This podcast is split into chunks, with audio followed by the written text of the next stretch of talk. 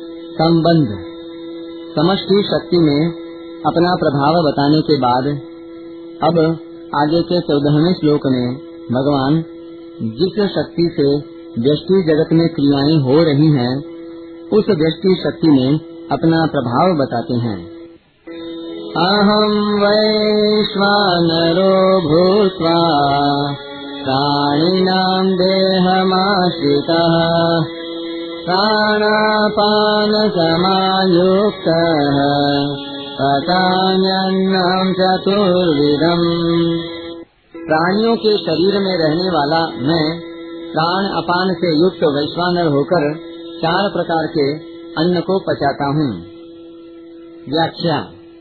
अहम वैश्वानरो भूतवा प्राणिनाम देहम आश्रित बारहवें श्लोक में अग्नि की प्रकाशन शक्ति में अपने प्रभाव का वर्णन करने के बाद भगवान इस श्लोक में वैश्वानर रूप अग्नि की पाचन शक्ति में अपने प्रभाव का वर्णन करते हैं।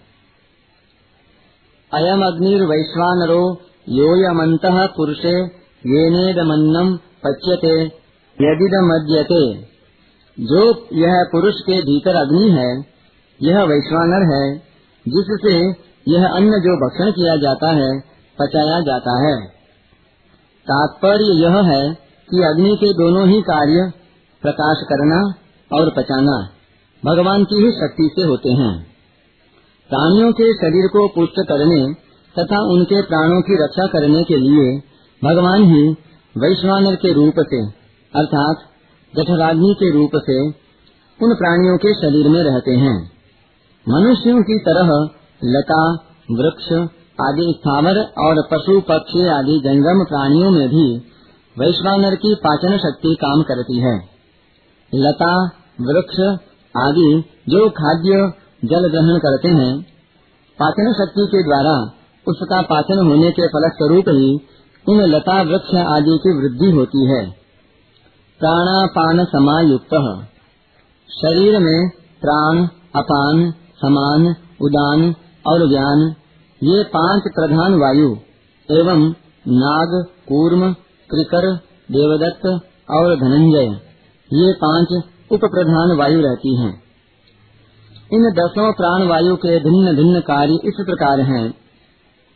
प्राण, इसका निवास स्थान हृदय है इसके कार्य हैं श्वास को बाहर निकालना, खाए हुए अन्न को पचाना, इत्यादि अपान इसका निवास स्थान गुदा है।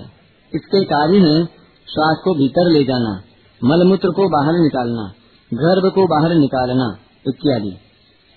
समान इसका निवास स्थान नाभि है।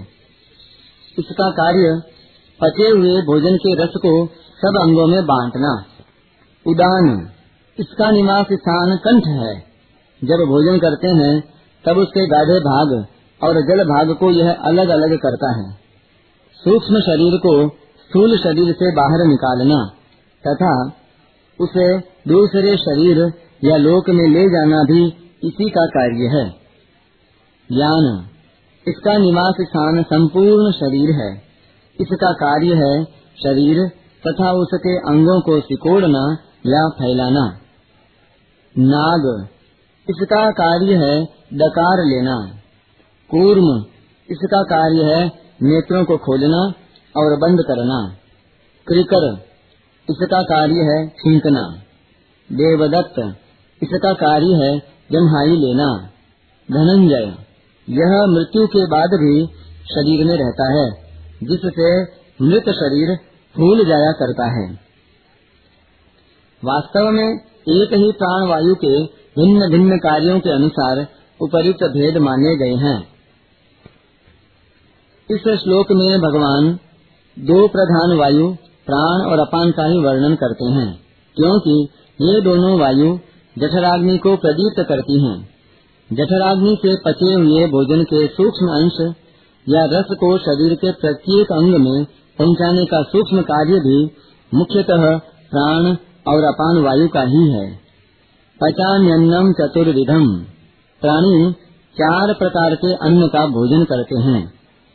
भोज्य, जो अन्न दांतों से चबाकर खाया जाता है, जैसे रोटी, पुआ आदि।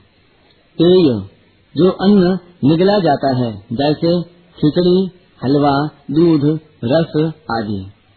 चोष्य, दांतों से दबाकर जिस खाद्य पदार्थ का रस चूसा जाता है, और बचे हुए असार भाग को थूक दिया जाता है, जैसे ऊख, आम आदि। वृक्ष आदि स्थावर योनिया इसी प्रकार से अन्न को ग्रहण करती हैं। लेह्य, जो अन्न जिहवा से चाटा जाता है, जैसे चटनी, शहद आदि अन्न के उपयुक्त चार प्रकारों में भी एक एक के अनेक भेद हैं। भगवान कहते हैं कि उन चारों प्रकार के अन्नों को वैश्वानर जठराग्नि रूप से मैं पचाता हूँ अन्न का ऐसा कोई अंश नहीं है जो मेरी शक्ति के बिना पच सके। परिशिष्ट भाव। पृथ्वी में प्रविष्ट होकर संपूर्ण प्राणियों को धारण करना, चंद्रमा होकर संपूर्ण वनस्पतियों का पोषण करना, फिर उनको खाने वाले प्राणियों के भीतर जठराग्नि होकर खाए हुए अन्न को पचाना आदि संपूर्ण कार्य भगवान की ही शक्ति से होते हैं। परंतु मनुष्य उन कार्यों को अपने द्वारा किया जाने वाला मानकर मुफ़्त में ही अभिमान कर लेता है। अहं करोमी तीव्रता वृथाभिमान। जैसे बैलगाड़ी के नीचे छाया में चलने वाला कुत्ता समझता है कि बैलगाड़ी मैं ही चलाता हूँ।